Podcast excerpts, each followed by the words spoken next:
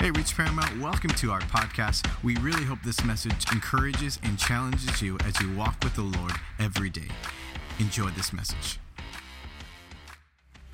Amen, amen. You, you could all be seated. Thank you so much for the warm greeting there. I'm just excited to be with all you fine folks this morning, and especially those joining us online. We don't forget about you either. Amen. We want to thank you for joining us. But how many excited to be in the house of God this morning? Man, it feels good especially just coming off uh, our community event last night. It was just been, it was just an amazing event to see people, you know, in the community come, the excitement. People, you know what? People are wonderful. God's creation is so beautiful. You know, and, and we can come across people that, and to us, they're strangers. But if you could start looking at people as, as God intended them, as God intended it to be, His creation, the warmth of it. I was talking with people yesterday and they were just so excited that we were just out there. And, you know, I see kids getting prizes and like literally like the, oh my God, I won something. And it just made me feel warm inside, man. I was like, oh my gosh, this is what it's about. This is what it's about, man, just reaching people. And so, um, well, you have me for the next five hours. I have a long message for you guys. And uh, I want to thank Pastor Omar and Sister Letty, who are on vacation, for giving me the opportunity to come speak um, and, and just minister. This is a dream of mine to preach on a Sunday night at my church, uh, Sunday morning at my church. And um, uh, I'm just excited to do it. And I, I never thought, I'm going to be honest with you, I never thought I would be up here. So if you're out there and you're thinking, you know what, I, don't think I could ever do that, you're wrong. That's a lie from the devil. And you know, the word gave the Lord gave me a word earlier this week that um, I didn't put it in my sermon, but I'm just gonna say it. Uh, and and I was just thinking about everything, how the enemy tries to divide. Uh, since the beginning, he tried to divide you know our, our people and he tried he did it through he tried to do it through moses. He tried to do it through david and how, how david was tempted. He fell into adultery. Moses was a murderer. That the enemy is just creeping on everybody. It doesn't matter title. It doesn't matter anything. The enemy's there to destroy and, and god gave me this word that you know this week that, that the enemy wants your bloodline. He doesn't want just your soul. He wants your family he wants your bloodline. He wants your parents. He wants your children. He wants all of that for himself. Because if he can't get to you, he can get to them. That's a way to take you out. And that's been the enemy's, that's been his, his objective the whole time. And as we're in this series called Timeless, it's really us examining principles that aren't concrete, but principles that we should have in our life. And so Pastor Omar, he starts been starting off this series with this quote. This is what he says. He says, Your belief determines your behavior, and your behavior is what you become. And inside there, you ever hear this, this quote that the devil is in the details? He's in those details in your life where he's gonna try to distort you just a little bit. He's gonna kind of jack you up. And so we're, we're given this verse for this series in Proverbs chapter 3. Do not be wise in your own eyes. Fear the Lord and depart from evil. I'm gonna say it again do not be wise in your own eyes. How many know that we sometimes make decisions and we think, hey, this feels right? This is the right decision, but you know, you come to find out it was a wrong decision, right? But we shouldn't live on our own wisdom. The word invites us from a fractured soul into a perfected one. This is what I love about my ancient text, my Bible. I call it my ancient text, okay, because it's withstood the, the test of time. The Word of God is timeless. The principles found in here are timeless. And so when we begin to unpack the Bible, we really get this invitation from Christ to be like Him. What other Savior, what other God wants us to do that? But only, our, only Jesus invites us to do that. We're fractured, we're broken, and we get in the way of our decisions, but Christ still invites us to be like Him.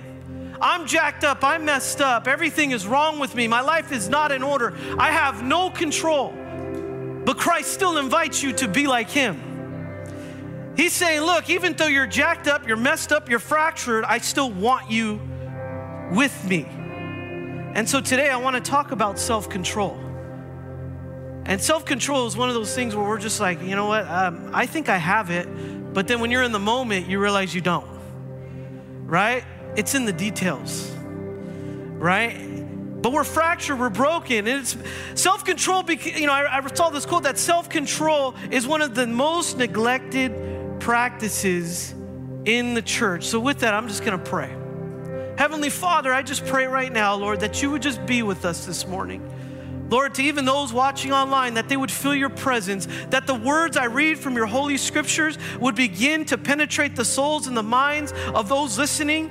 Father, we pray for transformation this morning, and we thank you in Jesus' name. Amen. When I think about self control, I realize that it, it, it really is, a, is, a, is an image of what's in your heart. In other words, it starts internally. And then what happens is it manifests itself externally. But there is something that self control, the, the way to combat self control is composure. Turn to your neighbor and say composure. See, composure is the same way. It starts internally and it manifests itself externally, right? Um, I remember I, I, there's, a, there's, a, there's a documentary I like. I think I shared this. I don't know if it was in a sermon or one of my classes. There's a documentary I, lo- I like called The Last Dance, okay? And it's about Michael Jordan. It's about the, the Bulls, okay, for where they're making their championship run. And they started talking about Michael Jordan, and they said that he actually would not really get nervous before games. I'm like, how is that even possible? He's played in like these heavy games, like these championship game seven, and he wouldn't get nervous. And he's, you see, like in this documentary, he's actually relaxed before the game in the locker room. He's joking around. And it's like, wait a minute, man, you gotta, you gotta focus. Like you have something big coming up. And so, what begins to take place is they started to ask him questions, and he would not think about the game. He would actually just live in the moment. He would stay focused, live in the moment, no distractions, but he would just live one moment at a time. They asked him, Well, what about in the fourth quarter when the game's on the line? How would you make that shot? He goes, I would actually just vision myself. I would just play it in my head, me just making the shot and nothing else. And that was him keeping his composure. I remember when I first became a Christian, someone reminded me they said, hey, listen, guard your mind because it's the gateway to your heart. Has anyone heard that before? You guard your mind because it's the gateway to your heart. And I realize that if you're not you know, putting in the good stuff, you're probably putting in the bad stuff in your mind, and it begins to distort your heart. So whatever enters into here ends up down in here. And then when we're in a circumstance, we just kind of let go. We have a, you know, we just kind of throw a tantrum or we, we kind of just, our emotions get the best of us. But without self control or without composure, we start to hurt those around us. We fall into sin. We fall in love with all kinds of addictions. I many know those of us that have been addicted to things, self control is far from what's on your mind right? That whatever substance or could even be pornography, whatever that is, it is far from your mind. It just completely dilutes your self control. And this is the enemy being in those details. In other words, self control, if you don't have self control, it'll start to destroy your life. If you just react to things how you normally react to things, or like, you know, you're just responding to an emotion, it starts to destroy your life. You're not really thinking about what you should be doing. You're just reacting on how you're feeling. But Paul reminds us in Galatians chapter 5 verse 22. He says, "But the fruit of the spirit is love, joy, peace, patience, kindness, goodness, faithfulness, gentleness, self-control. Against such things there is no law." So self-control is a standard of producing good fruit in one's life. So if you're trying to measure yourself, right? How am I doing spiritually? Well, you measure yourself by the fruits of the Spirit, but also by your self control. Jesus also reminds us in Matthew chapter 7, verse 16 you will recognize them by their fruits. Are grapes gathered from thorn bushes or figs from thistles? So every healthy tree bears good fruit, but the diseased tree bears bad fruit. A healthy tree cannot bear bad fruit, nor can a diseased tree bear good fruit. Every tree that does not bear good fruit is cut down and thrown into the fire. Thus you will recognize them by their fruits. So I'm going to remind you this morning your self control, it starts with having composure in your life. And composure, for those of you that don't know what that is, it's the state or feeling of being calm and control of oneself.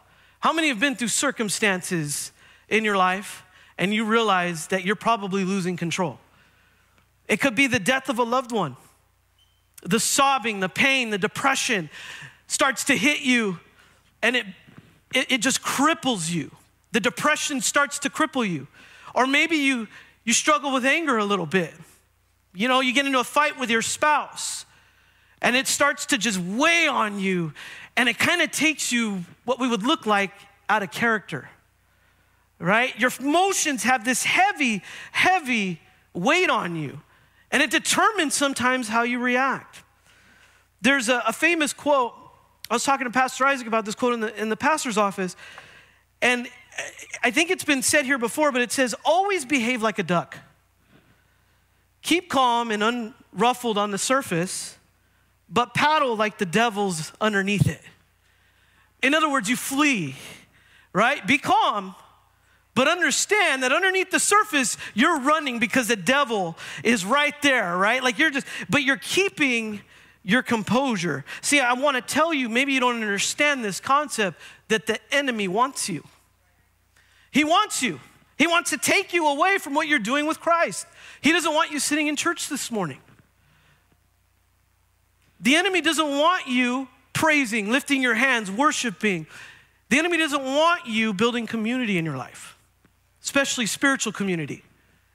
Right? When people ask, why do you go to church so much? You tell them, well, I need, I need brothers and sisters in Christ around me. Right? I'm not saying that you can't have friends in the world or anything like that. They need you, right? But at the same time, you need the church. Amen? So there's several reasons why we lose our composure. I want to go over just several reasons why we lose. I'm going to go through these quickly. Number 1, if we're if we're losing our composure and we can't find self-control, it's probably because we aren't allowing transformation to take place in your life. See, one thing I tell everybody is the word of God is designed to transform you. So when you read it, you know, maybe no one ever told you this, but when you read it, it's not just a story, it's a story with the intention to transform you. It's a story to tell you who God is. It's a story to tell you, you know, the characteristics of God so you can have a relationship with Him. So when you open up God's Word, it should start to transform you. Now, I know people that read God's Word and they experience something in their heart and they don't know how to explain it right? Because it is a living text. I, I, don't know if you know that. It's a living text, it's alive. In other words, it's going to stir up your emotions, it's going to affect you a little bit as you're reading it. You may see a tear every now and then, even from those of us from the streets, right? Where suddenly we're not tough anymore when we're reading God's word because it starts to make our heart all mushy and soft. Right? But when you start to read God's word, it should come out you, it should come out after you, and it should start to transform you when I first became a Christian, I did not understand this concept. So what I would do is like, whoa, okay, let's put, it, let's put this away for a second. As I started to read God's word, like, oh, no, why am I getting all buttery? What's going on here? And I would just put it away, like, well, why, is, why does it feel this way? Like, no, I, I, Bible makes me feel bad. Well, it's supposed to make you feel bad a little bit. Okay? I was teaching a, a Reach Bible Institute and one thing I love about the Word of God is it doesn't hold back even in its failures. For example, we see Moses murdered somebody, right? We see David fall into adultery, but these are heroes in God's scripture falling into these sins. You want to know why? Because the Bible tells the truth. When you start to read it, it's going to start to tell the truth about you. And that's where the transformation comes. When we read it, the conviction sometimes, we don't want that conviction to hit us. So we guard it. And we say, oh no, I don't think that's what it's saying. I'm just being emotional. Or I'm just, you know, and I, I don't like that. I think there's some Christians walking around today, they say, well, you know, they frown at emotion. I'm like, well, God's going to break you down. When you start to read the Bible and you start to follow Christ, He's going to start to break you down. He's going to start to, to kind of jack you up a little bit because you've come fractured and He needs to fix you. And this becomes a renewal of the mind. And we've said, we've talked about this before, but just to review with you, there's several pillars to salvation. The first pillar, pillar is the, the past. In other words, you are justified. It means you invited Christ into your life and you said, Lord, I believe in you and I want you to take over my life and I'm going to serve you, Father. So that's you saying, I have been justified. Now there's sanctification, which is the present. It's a present time period. I'm with you in this time period. This is the sanctification, remaining holy, learning how to be holy. Then there's glorification. We praise God because of that. And, that, and then one day we're going to be up in heaven worshiping with Him. This is how salvation is worked out. And you begin to fall in love with the things of God. In Ephesians chapter 4, verse 22, it says this to put your old self which belongs to your former manner of life and is corrupted through deceitful desires, and to be renewed in the spirit of your minds. I'm going to say that again to be renewed in the spirit of what? Your minds. And to put on the new self, created after the likeness of God in true righteousness and holiness. You are a new person. When you accept Christ, you've been justified. You are now entering into a new life, and now you're a new person. When you are baptized, you're going down, right? Those of us that have been baptized, right? You go down, full submersion. And then coming back up in resurrection, just like Christ resurrected from the day, the grave, coming back up into new life. This is new life. When you read the Bible, it should give you a renewed mind with new life. And so allow the transformation to take place so you can have some composure in your life. Amen? The second thing is we need, we give in to our bad feelings. We love that, right? I'll be honest with you, I'm a big football fan. My team played on Thursday, so I can rest today. Those of you that are big football fans know what I'm talking about. But I'm on the edge of my seat. I lose my composure. Okay? I do. I get into it. I get in the game. People are talking to me. I'm not even listening to them. I'm just watching the game. You know, I'm really rude. I could be rude. I, you know, I realize that. But I get locked in. Or my Lakers, I'm still praying for them. I get upset. And I'll even text Pastor Isaac, yeah, we're dumb we're terrible this season. And, you know, we, we vent to each other. I mean, you know, and, but during the game, I'm like, oh, I'll grab my head, like, that was such a bad idea. You know, like, and you get so mad at them. You may even yell at certain player's name. Man, we got to get rid of that guy. You know, and, and you just lose composure. You're reacting to these bad feelings. You know, I, I, I think about society, how they tell us you need to do what you feel. You know, just do what you feel. And, and that scares me because I, I think we're all wicked in some way. And if we did what we felt, we would probably hurt each other a lot. I think it would be the downfall of, of, the, of the modern church if we did what we felt. Uh, those of us that are in ministry know what I'm talking about. Don't act all holy. We're in ministry, right? We, we could be like, in ministry, we're gonna, there's some friction there with people. We gotta work with people that are very different than us, come from different backgrounds, right? And so, uh, you know, we start to rub each other the wrong way. We can't do what we feel. We got to have composure. Um, but what society's telling you is do what you feel. But here's the problem you can have a wrong feeling. Can I be honest with you? You can have a wrong feeling. And I don't think society says that enough, right? I don't think they do. But you can have a wrong feeling about something. In other words, you're feeling a certain way, guess what? You're wrong. You know, when, when, when two guys need to have a talk, a conversation, a deep one because we've offended each other, men know what I'm talking about, right? We, have offended, we have to, hey, we need to talk. We don't like each other right now, so we need to talk, right? We have to, we have to watch what we say, right? And we have to have some self control in that conversation. And sometimes someone walks away saying, Hey, look, I felt that way. And then someone's going to say, You know what? I, that was not my intention to make you feel that way. But we had a, you know, you could have a wrong feeling. Someone can tell you something because they're having a bad day and you get a wrong feeling about it. You're actually wrong about that. And it's okay, it happens.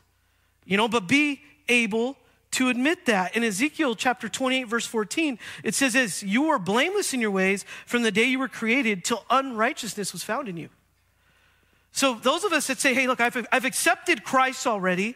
I've already, you know, I've already lived out my salvation. I know what I want in ministry. I've accepted Jesus. I've been made right. I've been put together. I've been fixed. He's fixed all my problems. I now serve the Lord. I worship. I pray. My life's in a good area. But did you know that you could still live unrighteously? We're capable of regression in our thinking. And I think sometimes we got Jesus, we're just like this. We're like, yeah, we got this. Like we're all tough and good, and I got I got the Lord, nothing bad can happen to me. And it's like, no, you could still have unrighteous thinking. You could still have unrighteous feelings. You could still feel entitled. You could still feel depressed loss from a loved one, a circumstance can come because the enemy knows that you're capable of regressing in your thinking. That's why we say, guard your heart. That's why we say, look, be at church. It's not because, oh, hey, you know, I, I don't need to be at church. You know, I, I go to Reach Bible Institute. I know God's word. I'm like, let me, let me be honest with you. Even pastors need church. Okay, I need church. Therefore, you need church. We need that. We need to be seasoned. We need to be anointed. We need to walk with Jesus. We need to have the Holy Spirit walking with us, and we need that to get to give him invitation. He's invited us to be like him. We should invite him back. Come walk with me. Amen. The next thing is we lack spiritual maturity sometimes. This is an important one because I don't think everyone understands this. You need spiritual maturity. We know what just regular physical maturity is, right? We know what maturity is, right? But then there's spiritual maturity. This is part of the sanctification process in salvation. That we are made to be constantly bearing fruit, as the word of God would say, right? In Galatians, the verse I just read to you. This is something that we are living out. It is bearing fruit. We need to co- continue to produce good fruit in our lives. In Colossians chapter 3 verse 1 through 5 it says, "Even then you have been raised with Christ, seek the things that are above, where Christ is seated at the right hand of God. Set your minds on the things that are above, not on the things that are here on earth. For you have died." Let's read that again. "For you have died, and your life is hidden with Christ in God. When Christ, who is your life, appears, then you also appear with him in glory. Put to death, therefore, what is earthly in you sexual immorality, impurity, passion, evil desire, and covetousness, which is idolatry. That old life gone. But you could still have a bad feeling. You could still lose control. But you have to understand that you have to be put to death in your own life and raised to new life. Amen? Once you do that, once you have that understanding, you'll start to realize I need to act different. I got to stop acting this way. You mess up. Listen, we're all going to mess up, even in our Christian walk. It's okay to mess up. You need to learn how to apologize. Number one, apologize, okay? You lose control, right? You lack self control, you, you're going to be really good at apologizing in order to move forward. Okay? How many love apologizing like all the time? If you don't love apologizing, then don't lose self control. Keep your composure. Amen? Because that's what God is looking for. He's looking for composed. He's looking for spiritual maturity. People that understand that we have died and now we have new life. That's what Christ's expectation is from us and nothing else to understand that I've been made new. Probably one of the biggest signs of spiritual maturity is someone maintaining their composure in the midst of temptation. People are going to poke fun at you. You walk into work, oh, you're at church again, huh? You know, people poking fun at you because you're a Christian. Have some maturity there. Just smile and nod. I love you too. Even though you really don't. You're working that out. I get it. But you tell them you love them. Say it enough times, you will. Okay? I mean that. You say it enough times, you'll love somebody. You don't choose your family members, but you love them, right? You say it enough times, you'll love them. No, I'm going to love that person. You make the decision to love them because I'm called to love them because I've been renewed. Amen? But I want to, I entitled this sermon, I know I'm kind of presenting the title a little bit late The Composure of Christ. Because I want to examine Christ now. And I told you how we lose composure, right? But now I want to examine the best example we could ever have in our lives. I want to examine Jesus. Is that all right this morning? All right, so one thing I want to examine is his composure. He was composed, man. He was cool. All right, some people say, well, you know, he was the, he started flipping tables and the money changers. Well, that, there was a reason for that. Okay, but for the most part, he was composed, and he's composed in front of his disciples because he knows if he keeps his composure, his disciples will keep their composure. Okay, so he keeps his composure. Remember, your kids are watching. Remember, the, the enemy is trying to grab your bloodline, right? He's trying to, he's trying to go after your family. Remember, keep your, your, your control, right? Because your family's watching, right? You ever have family members like, oh, they're going to church? Let's see, okay, let's see what their life's like. They're looking for fruit. Even though they don't come to church, they understand the concept. Like, okay, oh, okay, so and so's fighting with their wife. Oh, I thought they go to church though. See, that's why I don't go to church. It don't work. Remember, you're a reflection of the church, of the body of Christ, right? But Christ gives us a great understanding of composure. In John chapter 18, we see the arrest of Jesus. This is a, a very, very heavy situation. And I'm going to read these verses with you and I'm gonna, and I wanna be able to bring some things out of this passage today, which is our main text, John 18, verse 1 through 11. It says, When Jesus had spoken these words, he went out with his disciples across the brook Kidron, where there was a garden, which he and his disciples entered. Now, Judas, who betrayed him, also knew the place, for Jesus often met there with his disciples. So Judas having procured a band of soldiers and some officers from the chief priests and the Pharisees went there with lanterns, torches, and weapons. Well, this is a heavy uprising, right? Just to find Jesus. And verse 4 says, Then Jesus, knowing all that would happen to him, I'm going to read that again. This is important. Verse 4 Then Jesus, knowing all that would happen to him, came forward and said to them, Who do you seek? They answered him, Jesus of Nazareth. Jesus said to them, I am he. Judas, who betrayed him, was standing with them. When Jesus said to them, I am he, they drew back and fell to the ground. So he asked them again, Whom do you seek? And they said, Jesus of Nazareth. And Jesus answered, I told you, I am he. So if you seek me, let these men go. This was to fulfill the word that he had spoken. Of those whom you gave me, I have lost not one. Then Simon Peter, having a sword, drew it, struck the high priest's servant, and cut off his right ear. So Jesus said to Peter, Put your sword into its sheath. Shall I not drink the cup that the Father has given me?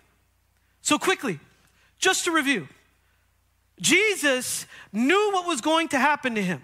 As a matter of fact, if you know your timeline and what's happening there, the upper room had just taken place. He already had told them, I'm going to be arrested and I must go so that the, the Holy Spirit can come.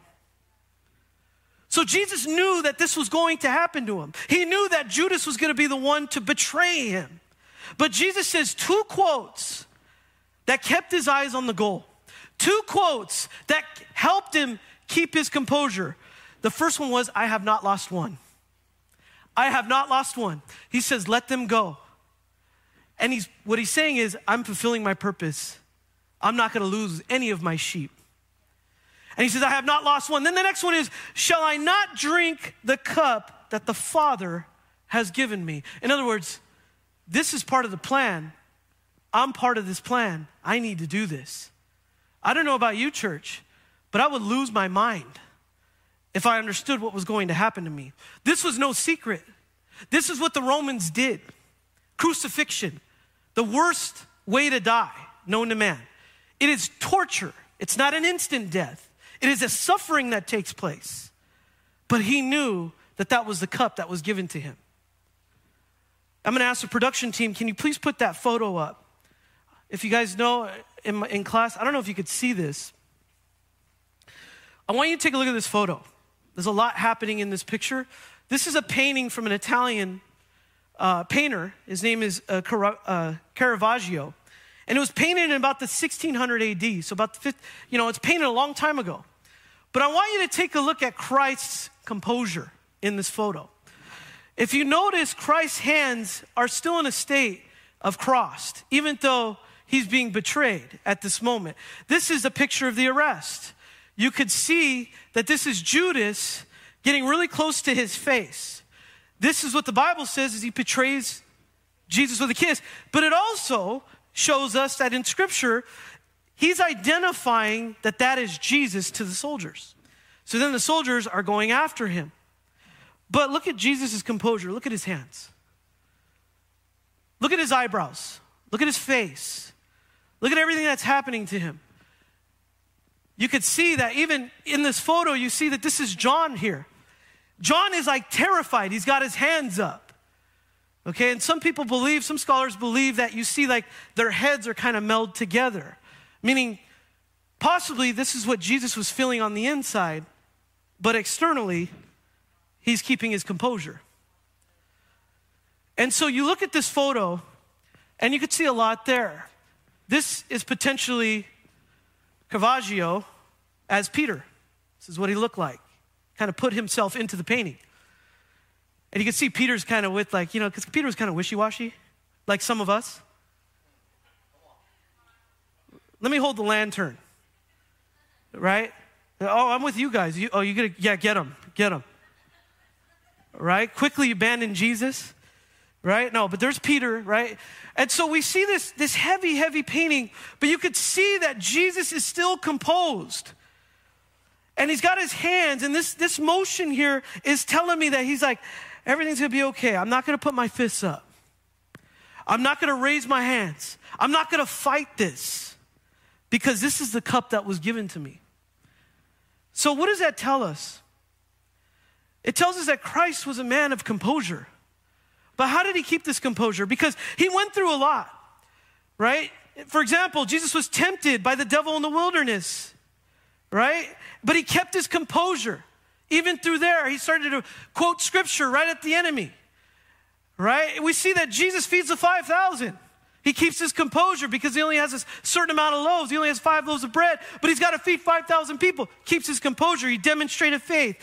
When the religious leaders tried to kill him, he knew that they were trying to kill him. He didn't raise his fist. As a matter of fact, he just kind of walks by and he sneaks out. Jesus had every reason to fight back, but he wouldn't do it. He went through six trials, three stages in a religious court, and then three stages in a Roman law court kept his composure each time. The crucifixion, now this is my, this is the one that jacks me up the most. The crucifixion, when I think about the crucifixion, I think about the whippings that he took, and then he decided, you know what, I'm gonna go through with this because this is the cup that my father's given me. I'm gonna go through with this. I'm gonna continue to walk in suffering and pain. If that was me, I would play dead right before I got to Golgotha. I can't do it anymore. I tap out. But he didn't tap out. What did he do? He kept his composure. What did he, how did he, how does he do this? See, in order to keep your composure, what Jesus understood is he understood his value. Church, you have to understand your value. You have to understand your value. You're not who you were. Christ is now in you. You have something inside of you now that can conquer every circumstance that the devil throws at you. You are now living a new life. You now have Jesus inside of you. Therefore, you are valuable. When the world spits you out of their mouth, Jesus said, Come to me. You have something inside of you. You should walk in that. Understand that. In John chapter 15, verse 1 through 5, Jesus says this. This is how he understands his value. I love Jesus because he's, he's so he's so like passionate. He says, I am the I am the true vine. I am the true vine, and my Father is the vine dresser. Every branch in me that does not bear fruit, he takes away. And every branch that does bear fruit, he prunes, that it may bear more fruit. Verse 3 says, already you are clean because of the word that I have spoken to you. You are already clean. You've already been fixed. You've now accepted it. You are now valuable. It says this abide in me and I in you. As a branch cannot bear fruit by itself unless it abides in the vine, neither can you unless you abide in me. I am the vine and you are the branches. You are a part of his kingdom. Whoever abides in me and I in him, he it is that bears much fruit. For apart from me, you can do nothing. He's everything. Not only do you allow him to transform your life, but you need to understand you now bring value. Guess what? When you don't allow him to transform your life, you're not going to see the value in your own life. If you can't value your own life, how are you going to value your spouse's life? If you can't value your own life, how are you going to value your, your children? Remember, you have value. Let that keep you composed. Jesus knew who he was and he walked in that confidence. You, some of you need to walk in confidence. You need to walk with that confidence that Jesus is inside of you. When Jesus was tempted in the wilderness before his arrest, Matthew 4, 8 through 10. Again, the devil took him on a very high mountain and showed him all the kingdoms of the world and their glory. And he said to them, All these I will give to you. If you fall down and worship me, then Jesus said, Be gone, Satan. For it is written, You shall worship the Lord your God, and him only you shall serve. See, some of us could be sellouts in our faith. We get a little temptation like, Oh, yeah, let me fall into that one. That sounds pretty good. Lord, give, you know, some of you, some of you like, you, the moment you get temptation, you don't flee. You just kind of look at it. You marinate in the temptation. You start thinking about it. You have no self control. Remember, it starts here. But you have no self control. You just continue to marinate in it, right? It starts to stew up. You know, when we get in, in, in fights with our spouses, you start to go back to the past. Well, and you say things like, well, you always do. Or you'd never do. These heavy words that we put in our marriage sometimes, right? In Matthew chapter 4, um, oh no, I already read that verse. Sorry. I went, sorry, I messed that up. But Jesus, we see, even though in the midst of temptation, he saw his value, he understood the goal, and he kept his mind on that. He didn't delineate from it, but he kept his mind on the goal. The second thing he did is he knew truth, but he stood for faith. This is a heavy one. You know truth, but you stood to faith, right? You're going to stand for faith. In other words, when Jesus feeds the 5,000 in Matthew chapter 14, I'm just going to paraphrase it really quickly. But when Jesus feeds the 5,000, all the disciples were like looking at each other because he says, No, no, no, don't let them go. Let's feed them. And the disciples are like, Well, wait a minute, we only have these five loaves of bread. Jesus goes, No, no, no, give them to me. And so he takes the loaves, and all of a sudden, everyone's fed, all 5,000. And they had loaves left over, the Bible says. And so Jesus understood that, oh, we only have five loaves. But you see his reaction. He keeps his composure and he understands, he understands, church, that he needs to have faith. There are Christians today that believe in the Bible, but they don't believe in miracles. This is mind blowing to me. When you read the Bible, what is inside of it? Nothing but miracles. But we have Christianity today. We say, well, I don't believe in miracles. I've never seen a miracle. I mean, like the Bible's a historical document that documents miracles. Miracle after miracle, it is documented. That's the irony of our behavior. We think that God cannot rescue us sometimes. See, miracles are a proof that Christ is the Savior. But guess what? Christ is a proof that there are miracles. It's that circular reasoning that should get inside of you that give it. I got to give God praise because I know it doesn't matter if I get told I got cancer. I know that my God is a God of miracles. I know that my scriptures, they automatically tell me I'm healed. That's the faith that you need to have. But when you don't value yourself, you don't allow the word to transform you, you're going to lose self control. Even in the medical field, it's those that are uplifted, those that are upbeat, those that have faith. Even in the midst of a bad report, they're able to defeat that report.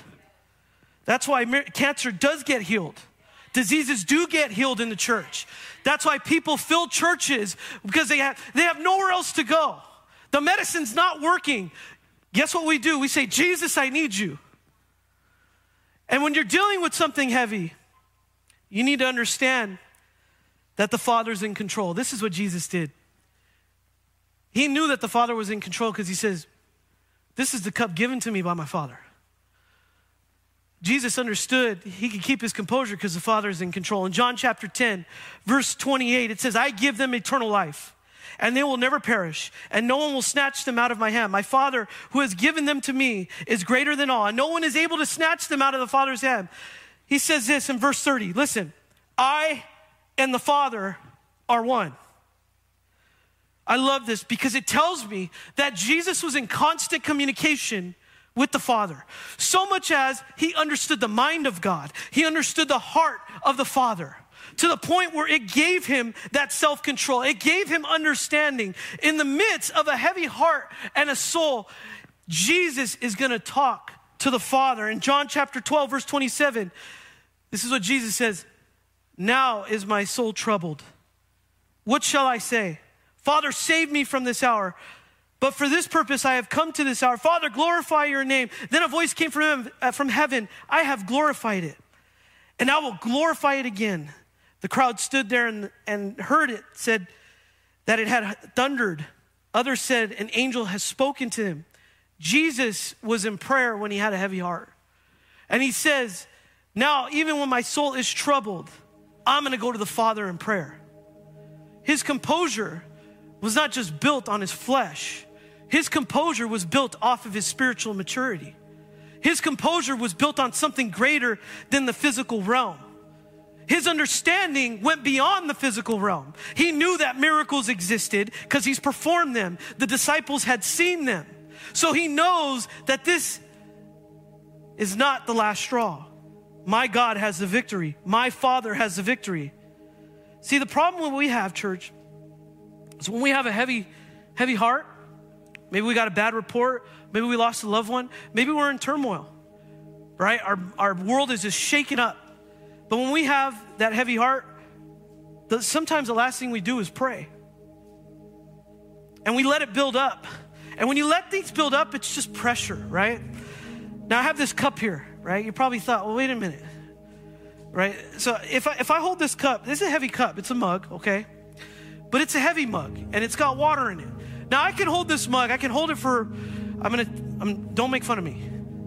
I time myself. This cup approximately weighs about three pounds with the water in it. This cup. If I continue to hold this cup and walk around with it, it's fine. I can I can manage it. But you know, I wait five minutes.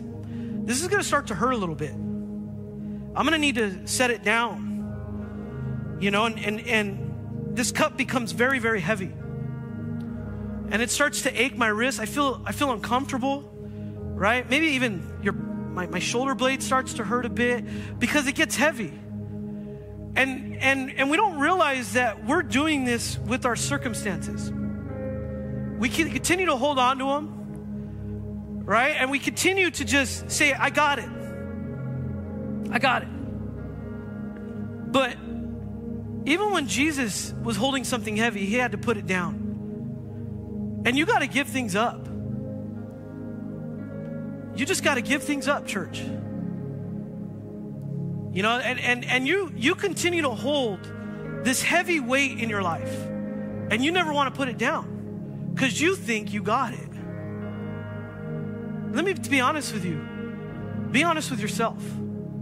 You don't have the answer to everything. You could have the wrong feeling. You can have the wrong understanding. And yes, as I'm pretending to keep my composure, even right now, this is getting really heavy.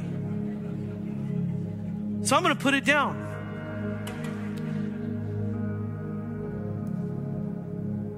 We have to run to the Father.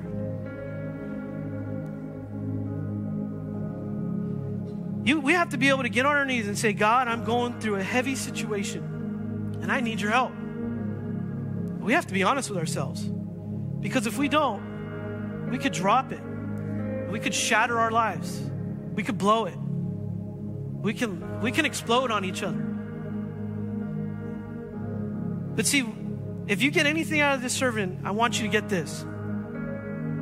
Composure is not you being in control, but it's realizing that God is in control. That you can lift your hands in even the darkest of days and say, God, I'm going through something heavy and I need you. Brother, sister in Christ, I need you. I'm going through something heavy. Can you pray with me? Can you help me out? And you're going to be honest with yourself and say, I need you, Lord. I need you. No one is exempt from the enemy attacking from us, attacking us. No one's exempt.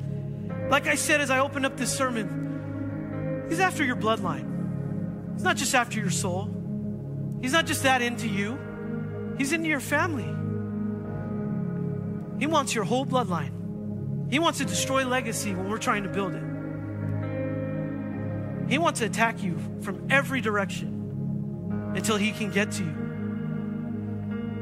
The enemy is alive and well, and that scares me, and it should scare you.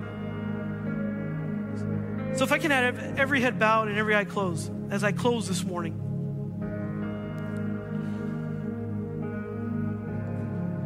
In our passage that I read to you, where Jesus is being arrested, it's, it seems like it's a very sad moment. As a matter of fact, when I looked at that painting, I, I'm gonna be honest, I got very teary eyed. And it, it made it, it just kind of made me a little emotional to, to look at that painting when, the, when I was just writing the sermon, realizing what had happened. But you know, that moment wasn't meant to be sad because that moment brings victory. And so, those of you that may be going through a heavy time, or maybe you don't know what I'm talking about, I'm talking about victory in a Savior in every circumstance. That there is victory in your life, even when you feel like you're in the midst of turmoil, even when you feel like your life has been thrown upside down, there is victory in your life. But that victory comes with a price, a price that my Savior Jesus paid on the cross. We are in debt to Him. And what He wants to do is He wants to fix every broken, every fractured, life in this place and those watching online. He wants to fix it.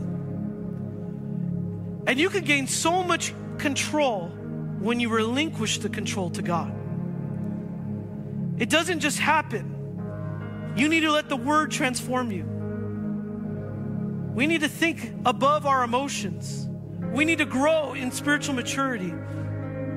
We need to recognize our value. We need to have faith and believe in the miracles as, as Scripture is documented. And we need to act like God is in control. But you can only do that when you understand and you've accepted that Jesus Christ is your personal Lord and Savior. So I want to give you the opportunity to do that this morning. If you would like to receive Jesus as your personal Lord and Savior, I want you to lift your hand. Just lift your hand. Is there anyone at all? I see that hand. Amen. I see that hand, sis. Anyone else? Anyone else? I'm not going to embarrass you or anything like that. We, we just want to celebrate with you. Anyone else want to lift their hand? Just raise your hand right now. This is the most important part of our service. This is why we prepare sermons, why we have worship, is because we want people to be touched by God. So if there's anyone at all, maybe you're feeling a tugging in your heart, you're feeling some emotion, maybe a, a heaviness that has come upon you that you probably can't describe. I'm telling you right now, that's God speaking to you, telling you to lift your hand. Is there anyone else at all that would like to accept Jesus as their personal Lord and Savior? Just lift your hand. Anyone at all? Anyone else? Amen. What I want to do right now is, uh, for those of you that raised your hand, can you just look up at me? Sis, did you mean that? Amen. I'm going to ask you to do one more thing. I want you to come to the front. I want you to come to the front. Just come to the front. We're going to have someone pray with you. Amen. Let's give God some praise. Listen, this is a celebration. It's a celebration because God changes lives. God changes lives. And you know what? He's going to do a work. If you allow Him to do a work in your life, He's going to fix those things. Is there anyone else? This is the last chance for this morning. Is anyone else that wants to join in this call? Amen. Amen, sis. How you doing? What's your name? Nancy. God bless you. She's going to pray with you. Sandra's going to pray with you. Amen. She's going to lead you to the Lord. Listen, church. I want to do one other thing. Maybe, know, maybe you're sitting there and you say, you know what?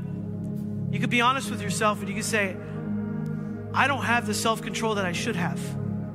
I don't have the composure that I should have. Maybe you're dealing with something. Maybe you're dealing with some heavy emotions that you, you just have a hard time getting control over. I want you to come to the front. I'm going to open up these altars. And what I want you to do, I want you to give God praise. I want you to praise. I want you to just begin to sing. And I want you to talk to God. I want you to be honest. Maybe you're sitting there and you say, you know, Pastor Rob, I don't see any value in my life. And I'm going to tell you that you have so much more value than you can actually see when you accept Jesus, when you give Him praise. God sees you as a treasure. He sees you more than anyone else can see you as. He sees you as a treasure. He sees you as valuable. And you need to live and walk in that value so that you can overcome every circumstance, overcome any strategy that the enemy throws at you, anything that, that is trying to tear you away from God's presence or his grasp. Begin to lift your hands, begin to sing to him, begin to talk to him this, this morning. Thanks so much for listening to this message from Reach Church Paramount. To stay connected with us, follow us on Instagram or Facebook at Reach Paramount. To give and support this podcast and ministry, visit our website at reachparamount.com slash give.